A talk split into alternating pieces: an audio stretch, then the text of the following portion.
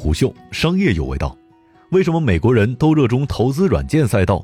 本文作者冯司机向您问好，我是金涛。掐指算算，还有不到一个月就要跨年，两个月就春节了。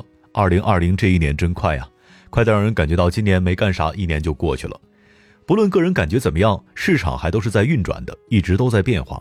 继承过去的复盘和总结的传统，本期商业洞听为您讲讲即将过去的二零二零，中国和美国的 VC 和 PE 市场到底。都投了些什么？合并同类项前三大赛道还是医疗健康、生产制造和企业服务。毕竟改革开放之后，全球产业链转移让咱们成为了制造业大国。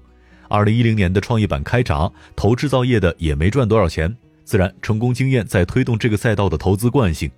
关于医疗健康，国内基本投药的占了一半，这个占比还是要比美国多得多。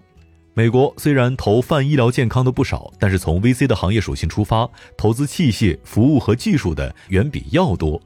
从中国的 GDP 来说，总体当量上相当于美国的七折，这个比例也恰恰反映了在中美 VC 的2020年的投资比数。先来看一看医疗板块，中国投资药的比例要明显高于医疗健康领域的设备、材料跟服务。美国一千八百笔医疗健康投资，其中投资药的部分也就两百上下。和芯片行业类似，在美国这两个行业主要是产业孵化和产业投资比较多，新药和芯片都不是财务 VC 的市场。为什么美国 VC 在药和芯片的投资上不主流呢？这四个特点的赛道可以比喻成投资界的四大金刚：药研、芯片设计、游戏和电影。这四个赛道是非常非常专业的领域，而且风险极高，项目不是线性发展，很难通过逻辑预测。并且都在某一个节点上存在生死的岔路，比如说临床三期、流片和上线以及供应，就在这几个节点之前，在很多对这些项目的前景进行预测，这就需要行业深度的认知力量了，外加一点运气。其次，再来谈一谈制造业，毕竟中国是制造大国，融入了全球产业链，这一块的特点是起量快，相比于较快的到达类型 IPO 的财务要求。但是，一旦过了产业周期，衰退也会更加明显。在 A 股上，不少制造业已经萎缩到了二十亿到四十亿的市值了，原来可都是一百到两百亿的水平。中国本土的一大部分的私募股权 GP，也是因为创业板二零一零年开闸应势而生，投制造业起家的。二零一零到二零一五年，一大批制造业的 IPO 创造巨大的惯性和投资口味。人民币基金管理人还是喜欢投资制造业，这也是一个不争的事实。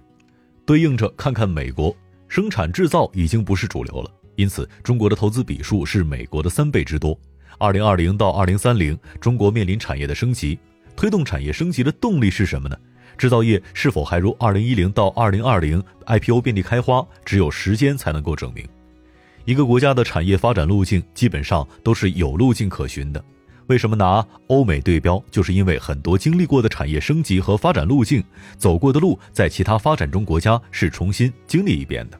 很多人会把纺织业作为工业开化的开启标志，亦不无道理。日本、韩国这么走过，中国同样这么走。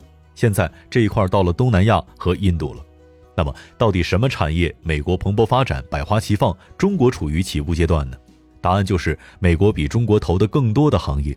同时，把美国前五十大 VC 二零二零年投资软件的比例超过百分之五十标红，就可以发现，以软件为核心的投资占整个 VC 的涉及比例非常之大。下面再解释一个问题：什么是软件，以及以软件为核心的产品？软件为产品核心的企业，普遍市面上有两大概念误区：第一，软件呈现的是软件公司。硬件呈现的是硬件公司，其实不然，很多软件产品是以硬件外形呈现的，比如数据库一体机、嵌入式软件产品等等。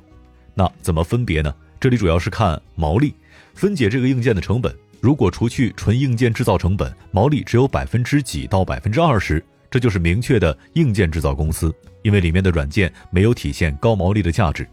如果制造成本只占价格的很小一部分，比如百分之十几，加入软件之后创造大于百分之七十的毛利，毫无疑问，这就是一家软件产品公司了，是软件创造了产品的毛利。第二，以软件形态交付的就是软件产品公司，这里面又有两个非常容易混淆的概念：软件应用和软件产品。中国大部分的公司处于灰色的地带，不能称之为软件产品公司。应该叫做软件应用公司。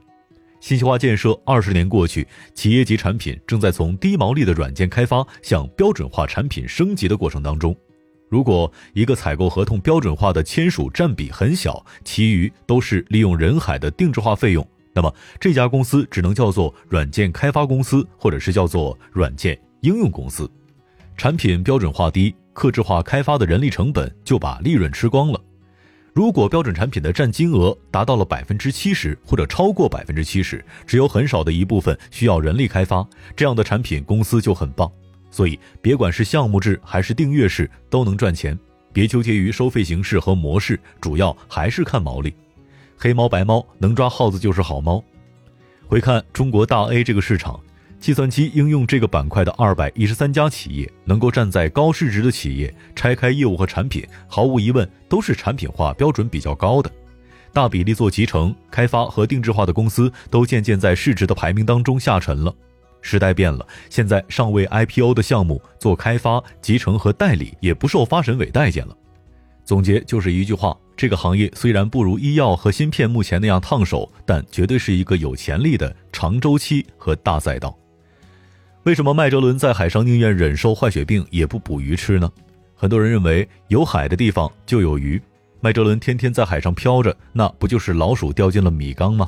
但其实海里的鱼是分布极其不均匀的，而只有海洋冷暖流交汇的地方才有鱼类相对密集的分布，这个地方就叫做渔场。然而麦哲伦的航线恰恰与这些渔场擦肩而过，所以说基本上吃鱼就别想了。PE 就像是人工蟹池捞螃蟹，螃蟹在哪儿都知道，下不下手取决于一是能不能捞到份额，二是这些螃蟹的成本价好不好，未来卖出去有没有差价。但做 VC 这一行就犹如在大海上打鱼一样，这些鱼是在水面之下的，它们具体的位置你根本不知道，而且要捞大鱼、小鱼小虾那都是生意，捞上来卖不出去。冷暖交汇的渔场，那就是产业发生变革或者是升级交汇的时期。这些变革临界时间点，就是我们捞鱼的渔场。中国的变革是全方位和动态的，不仅仅在于半导体和医疗领域。目前这两个炙手可热的赛道投资，就像是在渔场，不管什么鱼虾，我就一个大网捞下去，有可能造成撒网的成本比捞上来的鱼还贵。中国产业冷暖流始于二零二零年，各大渔场在逐渐的形成。二零二一年开始是一个远航捕鱼的好年份。从一家公司天使轮到 Pre IPO，优秀且扎实的软件企业预计要七到八年。